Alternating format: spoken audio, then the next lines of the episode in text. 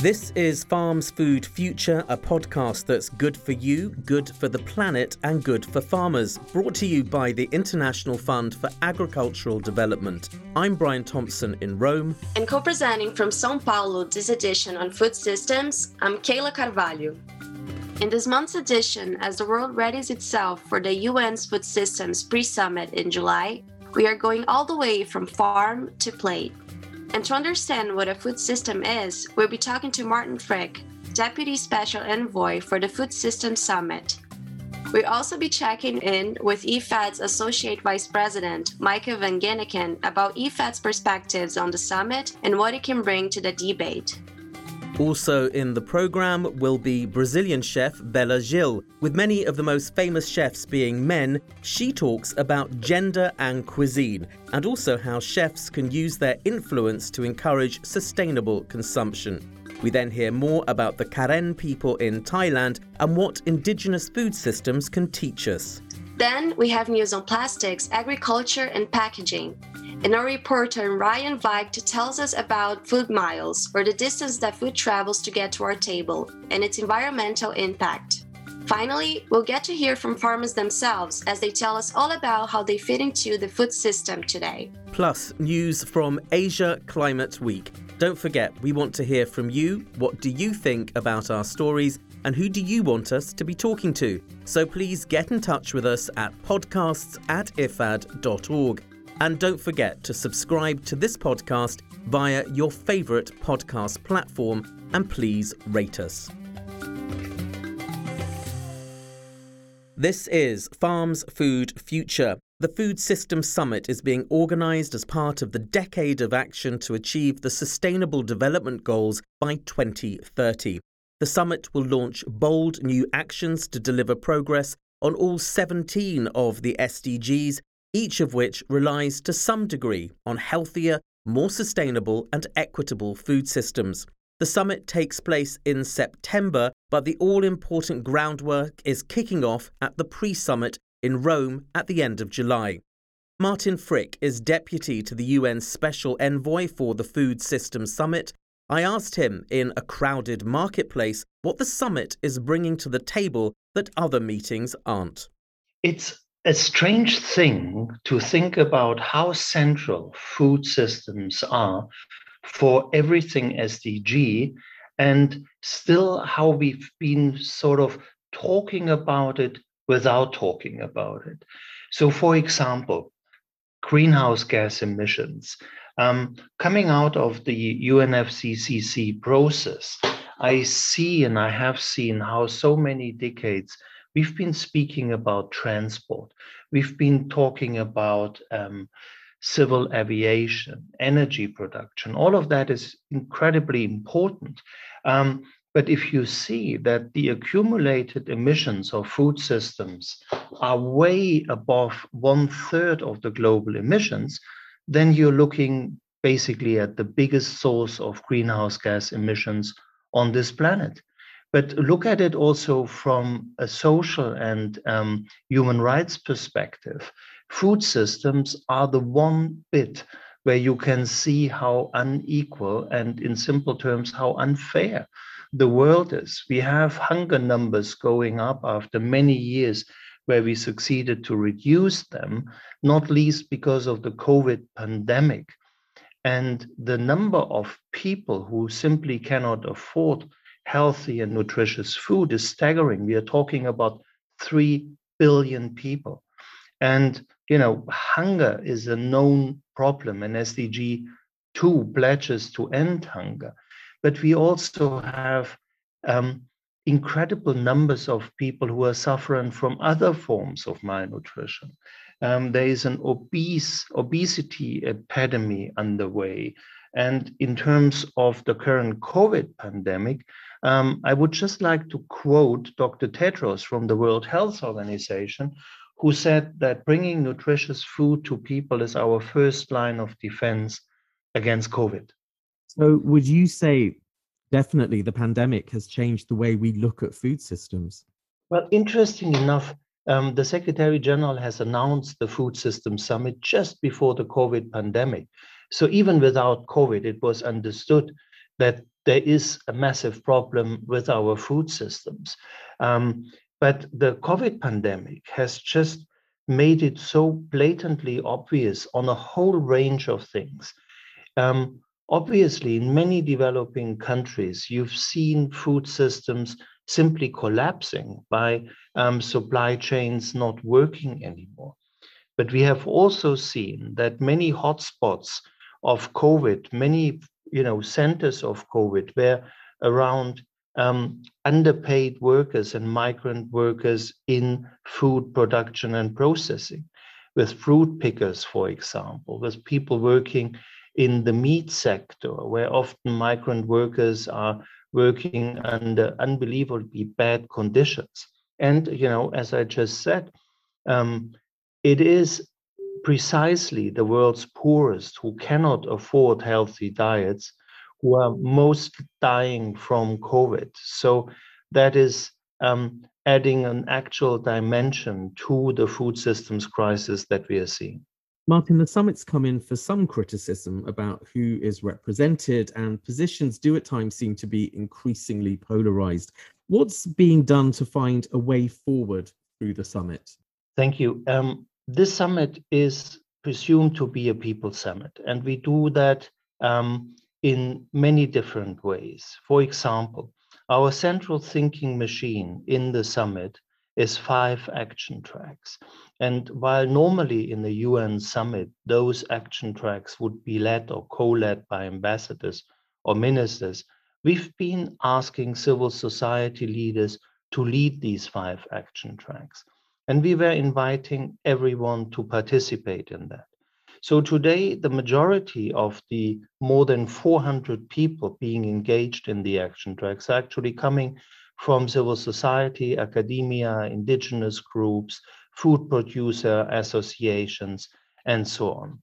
There is a high level of mistrust, um, particularly against industrial agriculture. And since the summit preparation had a bit of a slow start, like with anyone, COVID hit us and delayed our proceedings.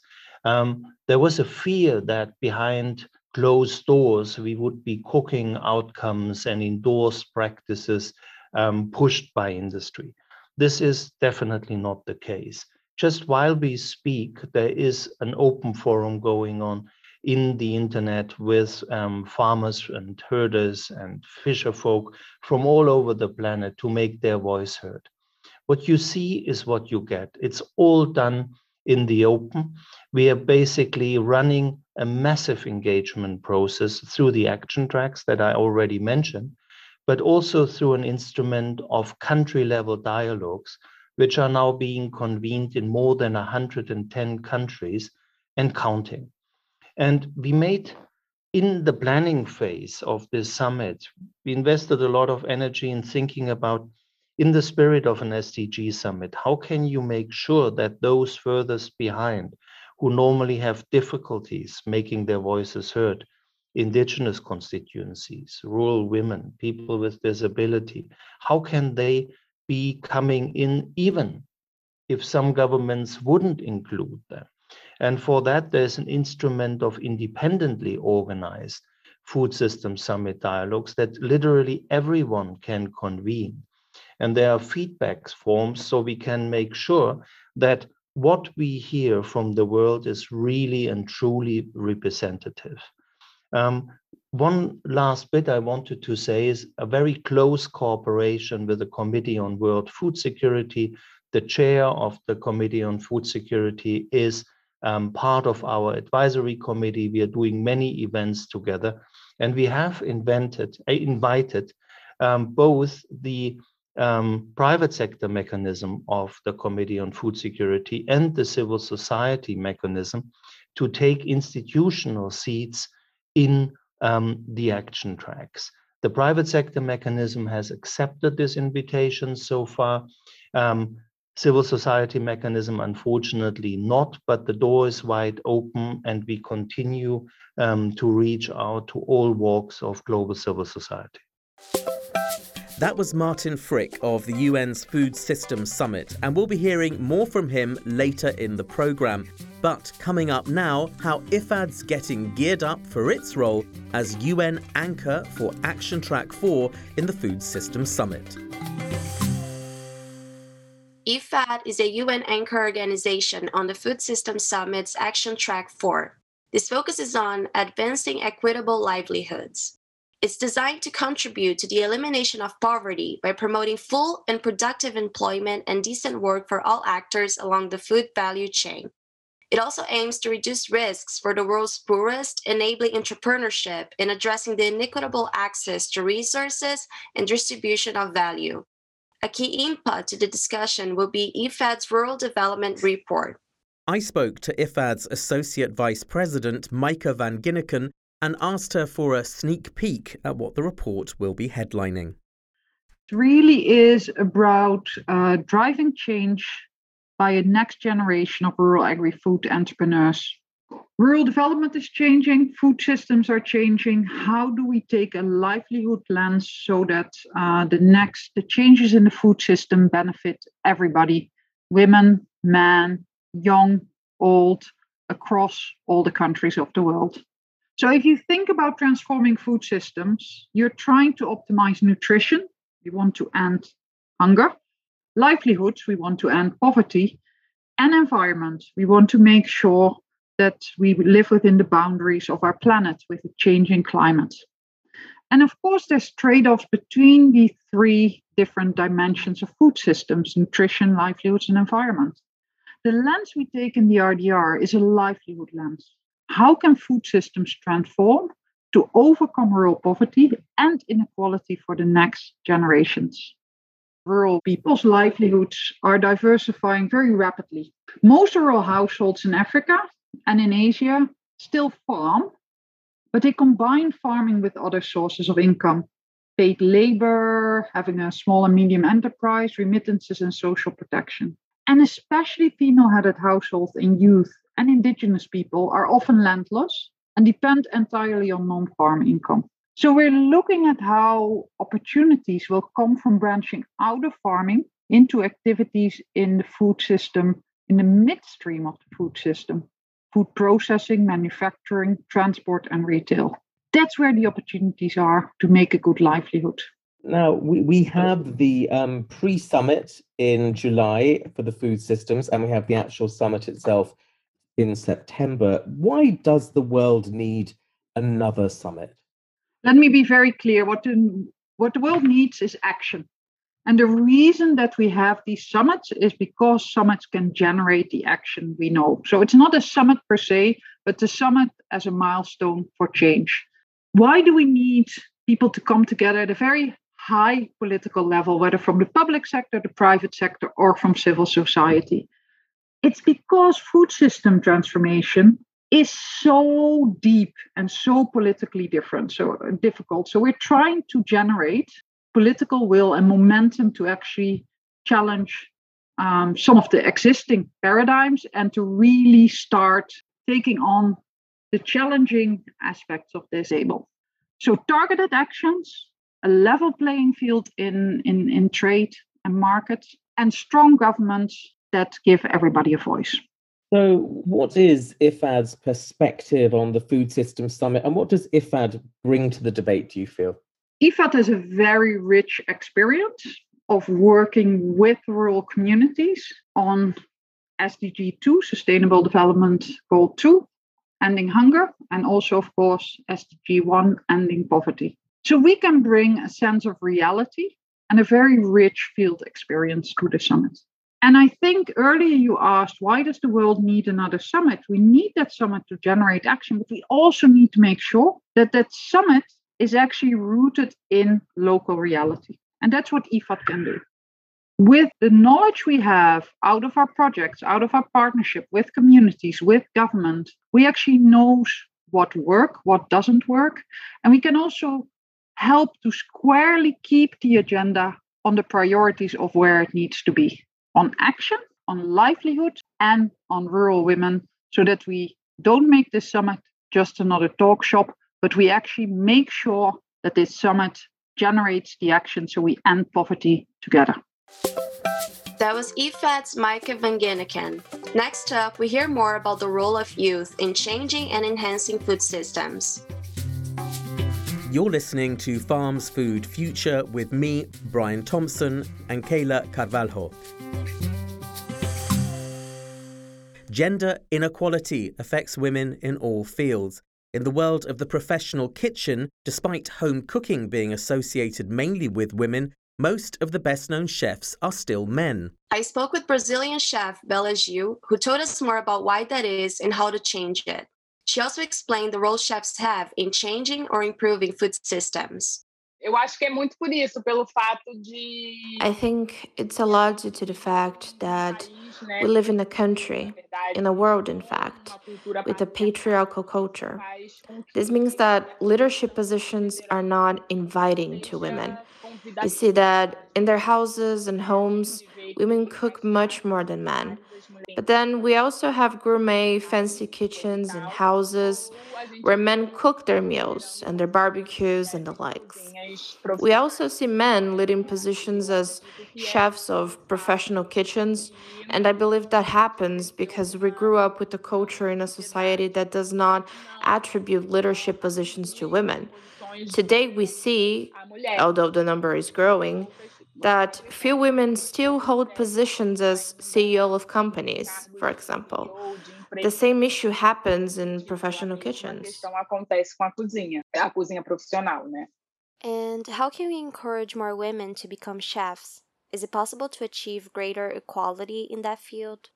Eu acho que através da, da educação e I think that happens through education and through a process of trust. It is necessary to transmit this possibility of leadership to women. It is fundamental to do so. We need to tell them that yes, we can be wherever we want. We can lead a kitchen, we can be the chef of a professional kitchen, we can lead a company. We can, in short, do anything that society often does not attribute to women or think they are incapable of doing. This lack of trust in women is very much associated with jobs that require a certain strength or sometimes a certain intellectual effort. Society told us, and we grew up thinking that no, women can only do things related to motherhood, home, health, or only have careers in fields such as medicine, nursing, and services in general. Not necessarily powerful positions, though they can be. So I think this change can happen through education. We need to raise people, women, girls, knowing that they can do what is required, entrusting them with any kind of work. They can do anything. I think that's very important. What do you think is the role of chefs in general in relation to the conscious and sustainable consumption of food? I think chefs have a very important role. They are responsible for creating culinary fads, so to speak. And I think we can use this in a very responsible and positive way to achieve the change that we would like to see in society in relation to food. Chefs have this opportunity to work directly with food producers. We can understand what producers need to sell more, how we can help to improve and change the type of food production how to have a more organic, more agroecological, more biodiverse production. We can take foods that people often do not know how to use, do not know how to consume, and make enjoyable, fun dishes with these types of food. We can really make people know and expand the diversity on their menus. I think the role of the chef is very much related to that, making this bridge between the farmer between the field and the table, the dish, the consumer. By bringing biodiversity to the plate, working with agroecological products, and having responsibility for the production of farmers, Uh, helping them to make a living in the field, all of this is a way for us to think about a more sustainable world. So, I think the role of the chef is in the middle ground between the field and the table. Thank you, Bela Gil. Bela is also part of the IFAD Recipes for Change program. You can find out more about her chef initiative at www.ifad.org forward slash recipes for change. If you want to hear more stories from the world of farms, food, future, go to www.ifad.org forward slash podcasts. In episode 11, we talked resilience building in the time of COVID. In episode 5, Indigenous peoples leaders joined the program. And in episode 3, young people showed us how it should be done. Next, we'll be talking about Indigenous peoples in Thailand and their food system. This is Farms Food Future. Indigenous peoples have unique food systems adapted to the specific ecosystems of their territories. With specialized techniques and crops, they can protect the soil while also keeping a nutrient rich diet. IFAD's Indigenous Peoples Assistance Facility has funded the Pgakenyaw Association for Sustainable Development in Thailand. This project aims to mobilize the traditional techniques of the Karen people and pass them on to the younger generation. Prazer Strakanso told me about the dangers faced by indigenous food systems and the resilience of the Karen people in Thailand as they face the COVID 19 pandemic and strategies to protect indigenous knowledge. Uh, the strategy to enhance the food system, uh, the most important to raise awareness on the importance of indigenous food system and nutritional values. Another strategy, participatory mapping on nutrient-rich, nutrient-rich, uh, climate resilience indigenous cross, mapping your local food sources, site, and areas identified. And we bring around five species for analysis in the laboratory. Another strategy, nutrition class for especially for adolescents, that uh, mostly the students between the 13 to 18 to support the knowledge and raise awareness to the young people of food products, food system based on traditional uh, agriculture like the rotation farming system. How are indigenous food systems endangered nowadays? Oh, endangered, yes. I can say that uh, we found that more than 200 species of the local food in our farming area, especially in the rotation farming agriculture area. But means the system of the rotation farming uh, not really uh, guarantee secured by policy law because uh, the government regulation and law still not recognize this system. Some of the area that they still try to arrest the people when the people practice the, this traditional agriculture. So this uh, danger to the local people or continue that traditional system and also continue the local food system through the uh, variety of species in the land, uh, the, in the. This is the first one. Uh, at the same time, I can say that the government and big company try to support and promote the monocrop in the indigenous uh, uh community uh, area to create as a permanent land use. And there become a, a lot of chemical uh, pesticide to use and the soil erosion and problem of uh, uh, pollution coming. That also marginalize the local food, local system, local variety. This is another endangered process. Taking into consideration the COVID 19 pandemic, what are some of the project's main achievements? We can say that uh, the local people based on the traditional way of agriculture and also the food for the forest, they, they can survive. That means that uh, people, they are not uh, troubled on uh, how to looking for food, but we already have their own food. In the same time, they also can share to others. Like uh, we have a small program of rice exchange with the fish uh, with uh, the uh, the indigenous people in the island, see, they don't have rice, but they have fish. So we try to exchange the product of fish, and we have rice, so we exchange to support each other. It's a one uh, a very very interesting, a very good uh, mechanism to help each other. At the same time, we also collect uh, the product, especially rice and some kind of to to share to the people in the city, especially the poor people. They don't have food.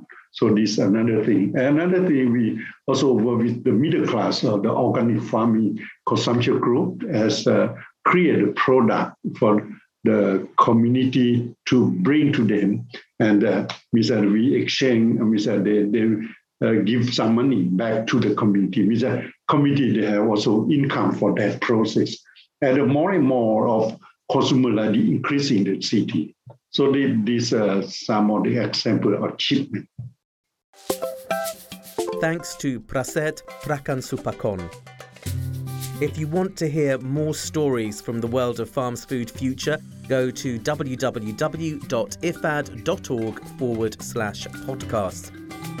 In episode 20, we talked about World Environment Day. In episode 19, we heard about the mental health crisis in agriculture. And in episode 18, we celebrated International Women's Day. Next, we'll be talking about plastics and their role in our food systems. You're listening to Farms Food Future. Wrappers, shopping bags, containers, and more. We've all seen ways that our food and plastic are intertwined. But what we may not know is how to cut down these plastics and packaging. Our reporter, Ryan Weicht, spoke to two experts about the different places that plastic can become a part of our food system and our lives. One of the biggest challenges to creating more sustainable agriculture is the plastic needed to get food to our plates. Plastics affect us at many levels, some that we might not even consider, especially if we are unaware of how our food systems work. Luckily, many groups around the world are working hard to help us solve and better understand our plastic problems. One such initiative is the Green Tractor Scheme, a project started by farmers and farm plastic collectors that wants to make all agricultural plastics recyclable by 2030.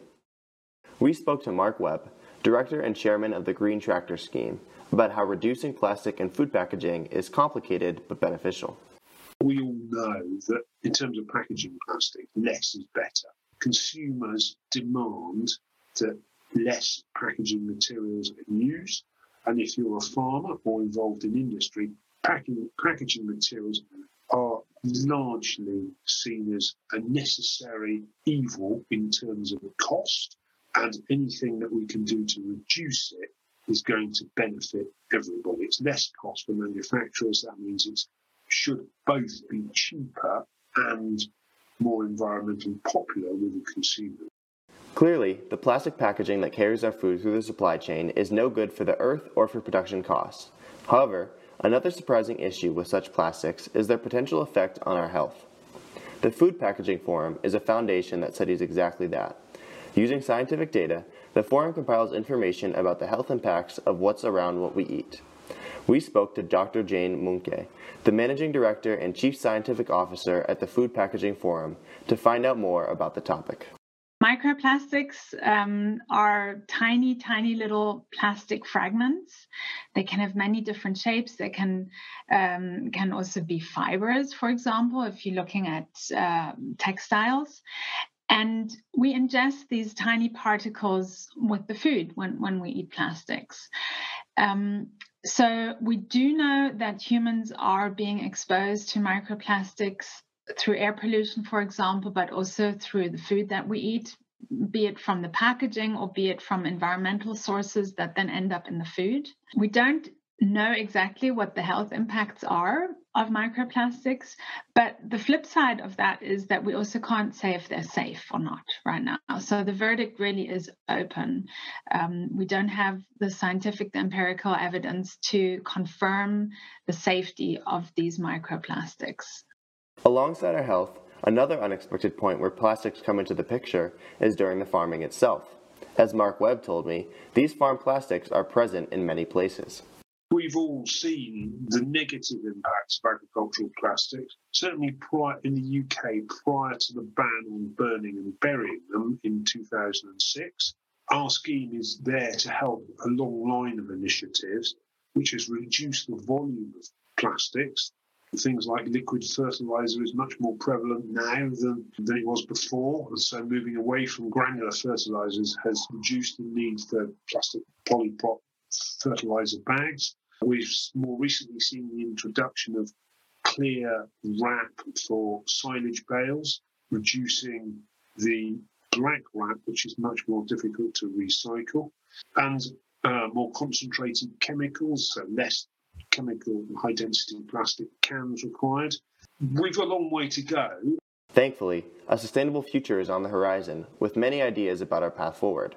Not all of these ideas have to be huge tasks. As Dr. Jane Muncke told us, progress can even start with a change in our attitude about plastic packaging. I would really like people to stop thinking about sustainable packaging and to start thinking about sustainable food products. And when, for example, um, some creative, um, energetic young person who's starting a, a food startup, for example, starts thinking about their product, ideally the minute they start thinking about what product can I make, they will also start thinking about how am I going to transport that product? How am I going to package it? Because that needs to be an integral part of a business model development. And by kind of shifting that mindset from, uh, okay, we've got this product, how should we package it, to we're making this product and the packaging is part of the business model, I think we will get to having more sustainable packaging in that sense, meaning for me, at least, the definition packaging that is safe in all of its life stages, that does not contain hazardous chemicals, that doesn't damage the environment, that doesn't uh, emit fossil carbon into the uh, atmosphere without removing it again and so on. So carbon neutral, basically. And Mark Webb told us that there are great ideas for plastic reform across the food production supply chain as well. So, overall, that's a good start, but there's clearly room for more plastic uh, to come back to be recycled, presented in a better way, less contamination. Preferably, and probably the big ask for us is that it is not mixed, as in type. And we are working alongside APE in the UK, who have produced an initiative to collect a levy, the producer responsibility levy on plastic, non-packaging plastics, which is then being used to fund gate fees for recycling. That is in its very early stages, with first lorry loads of plastic only having moved in the last fortnight. But that's a good initiative. That will reduce our costs. That means we will, as collectors, which means we will reduce the costs that farmers have to pay, and all helps get more plastic re- reused and recycled. So while global awareness about our plastic problem is growing, there is still a long road ahead, especially with our food systems. But worldwide efforts for plastic reform in our food systems are happening, and we are learning important lessons about creating a sustainable future every day. As we move forward and try to adapt our society to become more um, uh, resilient and more uh, more in line with nature's principles as we live on this planet, we need to develop systems that make sure that food packaging is not something that turns into waste. As we've seen, it will take a large effort to increase the resilience of our food systems, but we're up for the challenge. To learn more about the Green Tractor Scheme and the Food Packaging Forum, visit ifad.org. Thank you to Ryan for that story. Coming up, we'll be talking about food miles, or the impact that food can have on its way to our table. You're listening to Farm's Food Future. Wondering what to eat tonight? Maybe we'll be able to help you. Through your dietary decisions, you can have a positive impact on the environment. So, there are many ways to start eating more sustainably. One factor to consider is food miles, or how far your food travels before it gets to your plate and the resulting pollution. Here's our reporter Ryan Weicht to tell us more about food miles and how to properly factor them in to your meals. Today's global food systems are complex and highly intertwined with our efforts for a sustainable future. Research tells us that food accounts for anywhere between a fourth or a third of our greenhouse gas emissions. One way to help cut down on those emissions on an individual basis is eating more sustainable diets. The Food and Agriculture Organization, or the FAO, of the United Nations defines sustainable diets as those diets with low environmental impacts that contribute to food and nutrition security and to healthy life for present and future generations. A factor to consider when building a sustainable diet is the food miles in your meals. Food miles are the distance food is transported throughout its production until it reaches the plate. When it comes to food miles, however, it is often not the distance that matters most, but the mode of transportation. For example, airplanes are far more carbon intensive than road, rail, or sea transport. So avoiding air freighted food is a great place to start reducing the impact of your food miles. Some have also proposed buying food locally as another way to cut down on your food miles. While this is a good place to start, the choice is often more complex. For example, produce bought locally, but not in season, might have a far larger carbon footprint due to the refrigeration costs of producing it than produce driven from a region where the crop is in season. The truth is, our food systems are highly complex. So while carbon footprints and greenhouse gas emissions are very valuable metrics, it is also important to consider other elements, like land use, water footprint, energy use, and socioeconomic factors like nutrition and health. Thus, keep considering your food miles, especially for foods that are often shipped by air, but make sure to continue focusing on other important measures such as reducing red meat consumption and reducing food waste. That was Ryan Weicht on food miles and sustainable eating. Coming up, Kayla will be taking us to meet some farmers out there on the front line of food systems. Over the next few episodes, we'll be sharing some rural voices. When it comes to food systems, it's really important that we listen to the people on the front line of agriculture the small scale farmers and producers themselves. We'll be hearing directly from them, from their land, about the concerns and worries they have on a day to day basis and what IFAD and the world can do to help them improve their livelihoods. Today, we'll be hearing from three different farmers and producers from around the world. Let's start with Temesgen Chain, a wheat farmer from Ethiopia. We started by asking him, What is the biggest challenge you face in agriculture? During planting season, we don't have enough time to remove bukaya, an invasive weed we would very much like to get hold of a tool or a machine to help us remove it. In the coming months, as we approach the rainy season, we worry it will damage our crops if it starts raining. If we could get support in accessing these tools and help set up a smallholder community to support us and help us purchase the machinery, that would make our life easier. Climate change has caused some drought and reduced our capacity to access water, and this has also affected some of our wheat crops. We would like to get access to a fast maturing wheat variety, and if possible, we would welcome support in setting up links with producers to help purchase these seeds we want to see change and continue seeing such impressive increases in the yields using cluster centered schemes that we're using to change our livelihoods. We would like to have access to and better delivery of quality seeds. Furthermore, Instead of plowing with bulls, we can, through a community driven approach and with the support of government, use and access modern tools such as tractors, which would improve our productivity. I want to educate my kids and give my family the opportunity to grow towards a better future so they can bring change.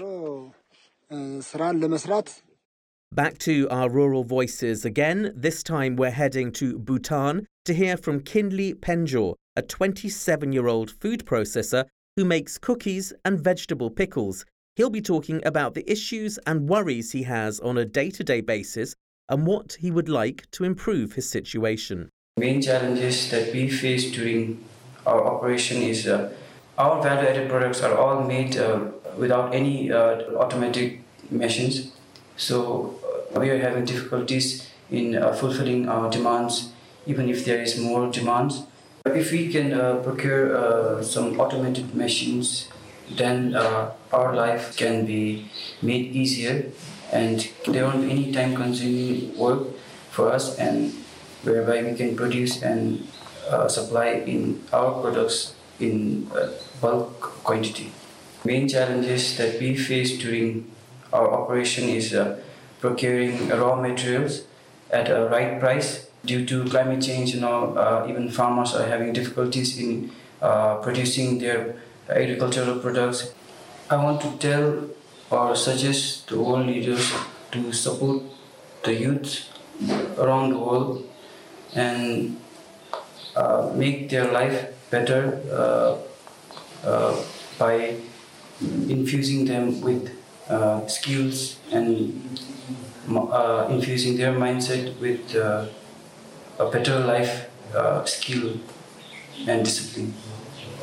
Our hopes for the future is to have a successful operation of our business and even uh, reduce the imports of uh, similar kinds of products into our country and increase our export and even uh, help farmers and give them a sustainable livelihood opportunities and uh, give more youth employment opportunities.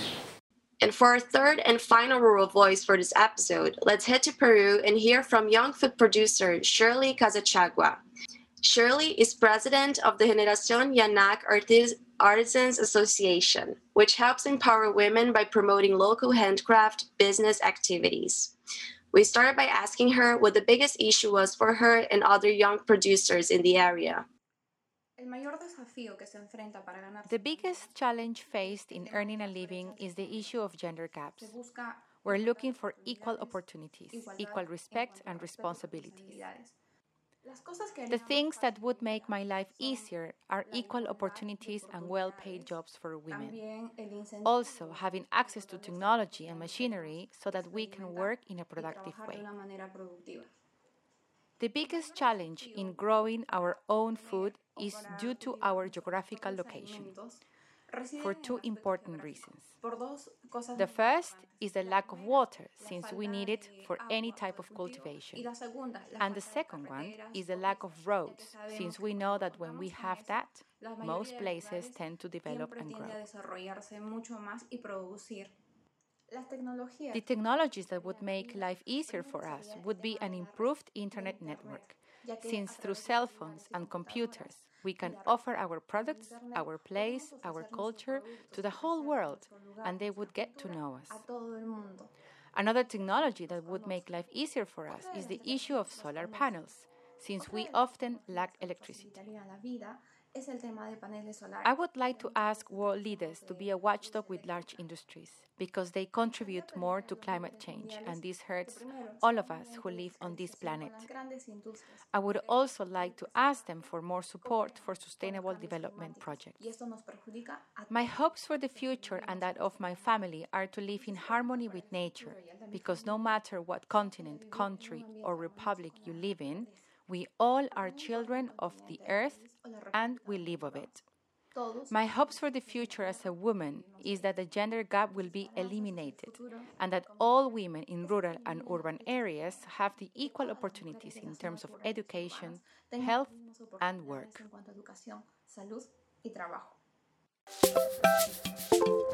Thank you to Michelle Porter for those three reports on rural voices, and we'll have more next episode. Coming up, we head over to the UN's Asia Pacific Climate Week. This is Farms Food Future. In July, we see the third of the UN's regional climate weeks. This month, it's the turn of the Asia Pacific region. These regional weeks intend to build momentum towards success of the big event COP26 in November in the UK. They take the pulse of climate action in the region explore climate challenges and opportunities, and showcase ambitious solutions. I spoke to Kisa Mfalila, Regional Climate and Environment Specialist for the Asia Pacific region, and asked her about the focus of the meeting.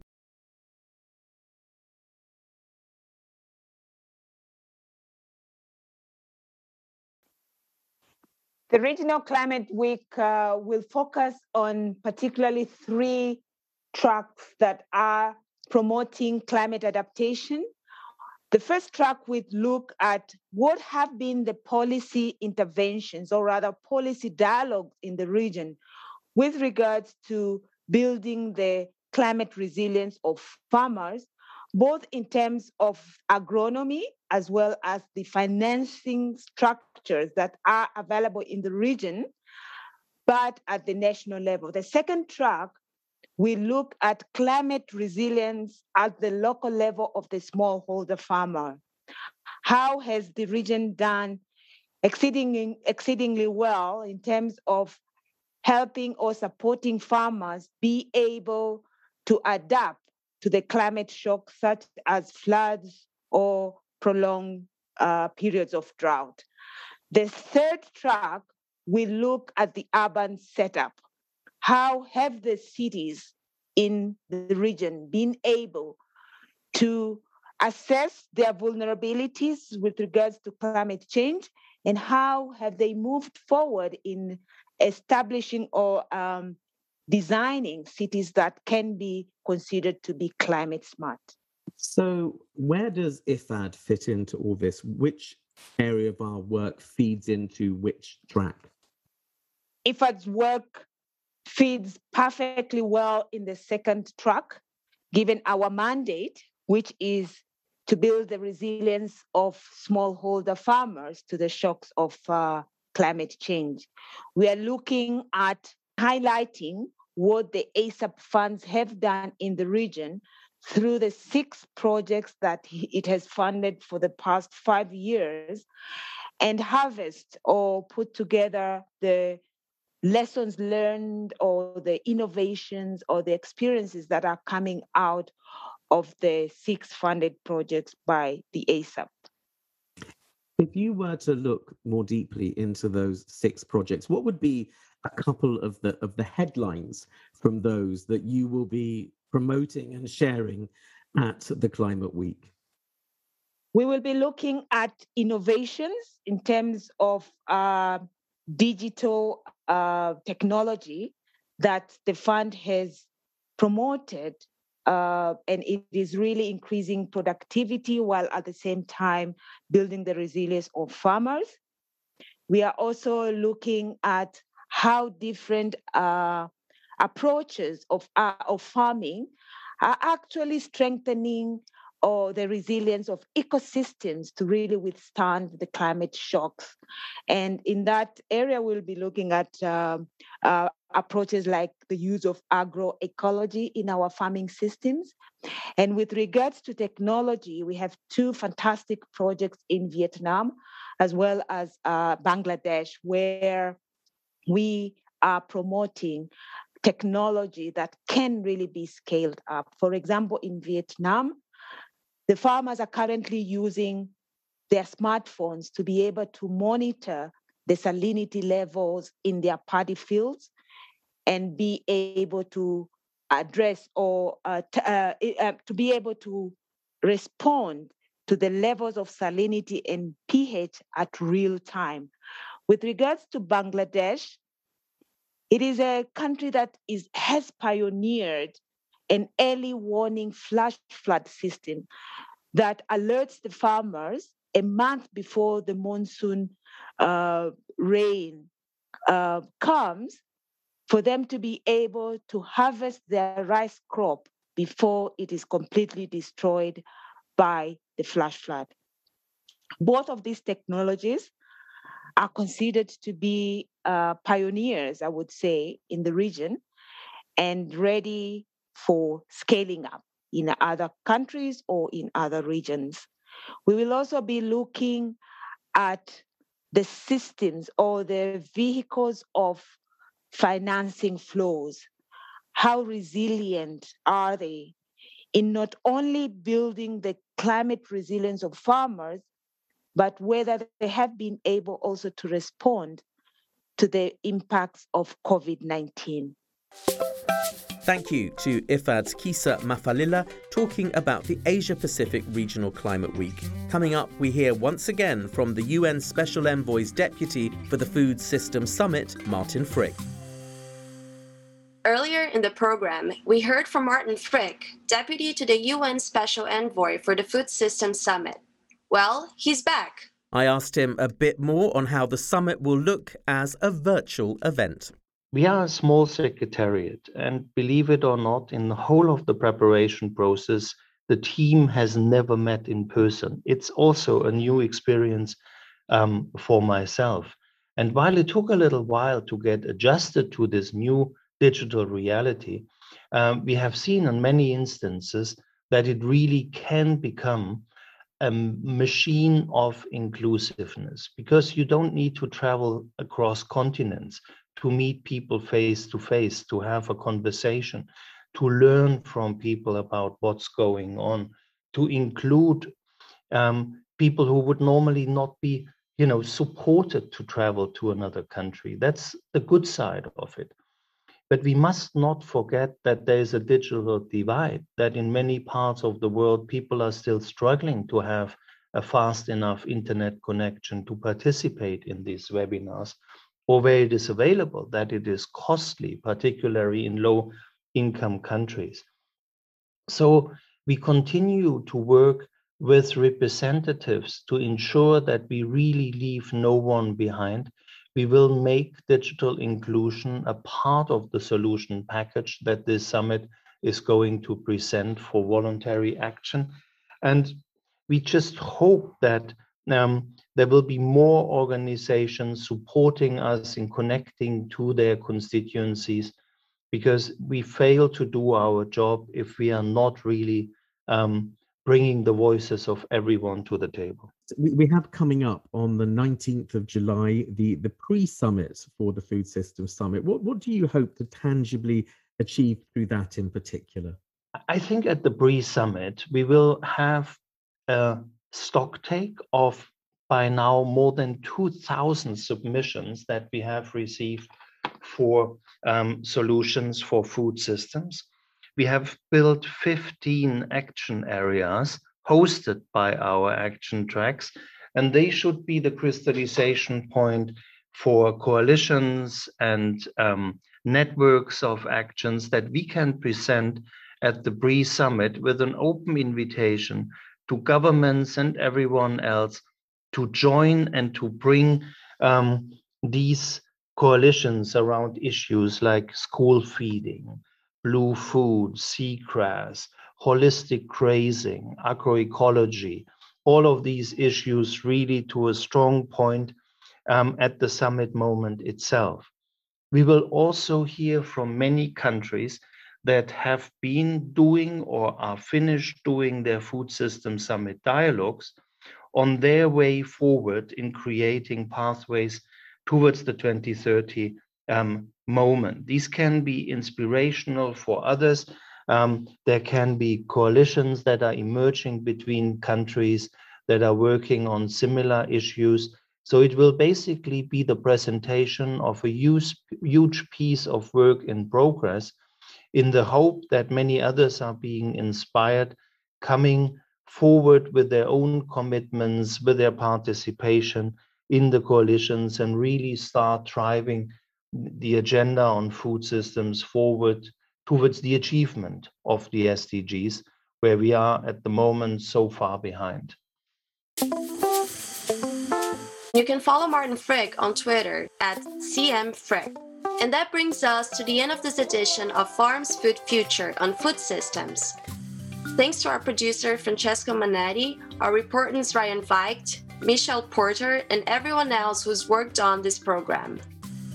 But most of all, thanks to you for listening to this episode of Farms Food Future, brought to you by the International Fund for Agricultural Development.